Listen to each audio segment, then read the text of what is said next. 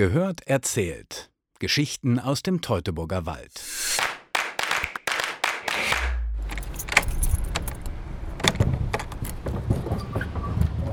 Knarzend öffnet sich die hölzerne Schiebetür und gibt den Blick frei auf geheimnisvolles Halbdunkel. Hier im Untergeschoss des Bünder Tabakspeichers ruht ein Teil der glorreichen und zugleich auch reichen Bünder Tabakgeschichte. Denn ab Mitte des 19. Jahrhunderts macht die Zigarre viele Fabrikanten in Bünde sehr, sehr reich. Und die leisten sich nicht nur schöne Villen, sondern auch die ersten Autos. Das erzählt mir Stadtführer Jörg Militzer zwischen Wickelmaschinen und Antriebswellen. Ich mache es immer gerne an einer Schlagzeile fest, die 1903 in Berlin in einer überregional erschienenen Zeitschrift stand. Und da wurde geschrieben, Bravo Bünde, bei nicht mehr als 5000 Einwohnern zählt die kleine ostwestfälische Stadt nicht weniger als sieben Automobile und zwölf Motorräder. Natürlich eine irre Verkehrsdichte. Man hat sich überlegt, ob man überhaupt auf die Straße gehen soll. Aber äh, wo wir heute drüber schmunzeln, damals war die Verkehrsdichte bzw. die Pkw-Dichte damit größer als in der Kreisstadt Herford.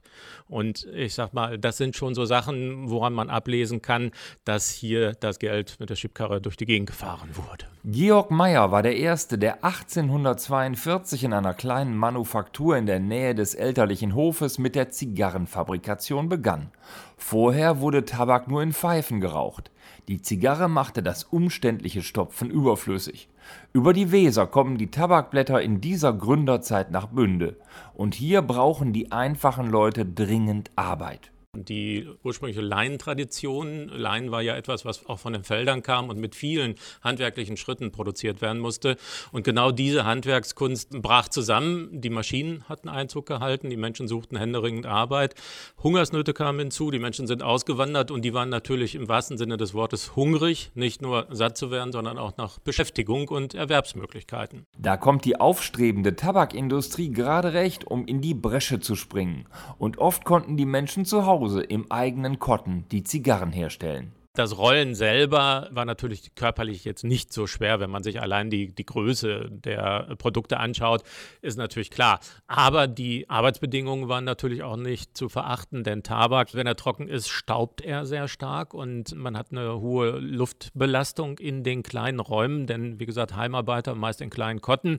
Und wenn dann alles sich in einer Stube abspielte und da auch noch staubiger Tabak verarbeitet wurde, kann man sich vorstellen, dass die gesundheitlichen Beeinträchtigungen für die gesamte Familie bis hin zu den Kindern, die unterm Tisch saßen und äh, teilweise aus dem Tabak die Rippen rausgezogen haben, dass die Beeinträchtigung schon recht groß gewesen ist. Unter diesen Heimarbeitern befanden sich auch viele Frauen, denn zum Rollen der Zigarren brauchte man nicht nur geschickte und flinke Hände, auch andere Fähigkeiten waren gefragt, bei denen Frauen offensichtlich besser waren als Männer. Es war ein hoher Frauenanteil, muss man sagen. Es gibt auch bestimmte Berufe in der Zigarrenindustrie, für die Frauen wohl auch ein besonderes Händchen, beziehungsweise genau genommen ein gutes Auge hatten. Die Sortiererei, das war etwas früher äh, sehr, sehr wichtig äh, für die Qualitätseinstufung einer Zigarre.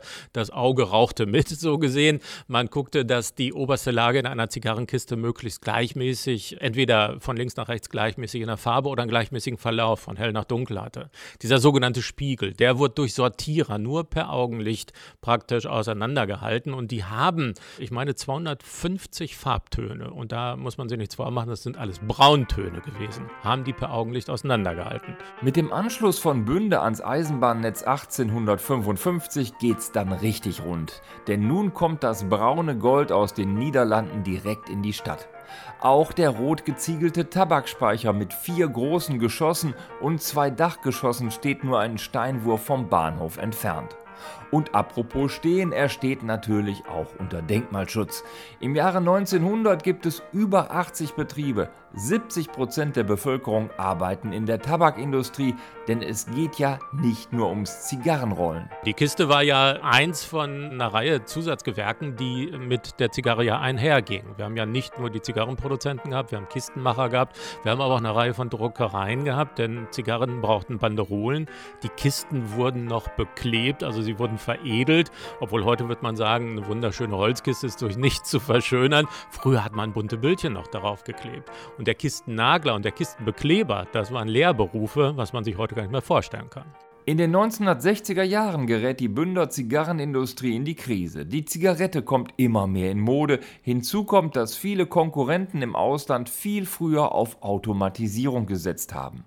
Dennoch gibt es auch heute noch Zigarren und Zigarillos aus Bünde, doch die sind dann eher was für Genießer, wie den ehemaligen Bundeskanzler Schröder. Er hat wohl hier aus Bünde auch bezogen, habe ich mir sagen lassen. Zumindest diese eine, die er immer so bevorzugt hat, eine kubanische für gut 20 Euro war es, glaube ich, die habe ich hier also in der Wirtschaft auch schon gesehen. Es gibt zwei Unternehmen mit Bezug zu Bünde. Das ist einmal Arnold André, die auch eine Dependance irgendwo in Mittelamerika jetzt haben, also die fertigen dort auch. Und auch äh, die Firma Wörmann, die ihre Wurzeln hier in Bünde hat.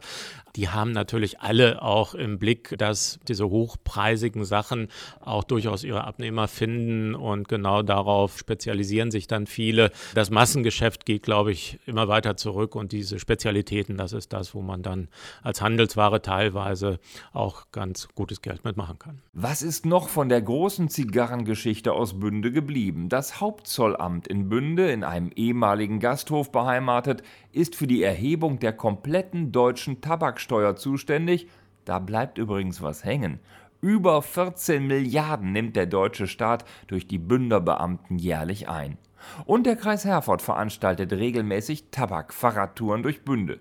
Zu sehen sind sehr imposante Fabrikantenvillen und natürlich der Tabakspeicher von Bünde. Und dort zeigt Stadtführer Jörg Millitzer dann auch mal alte Tabakblätter und lässt sie knistern.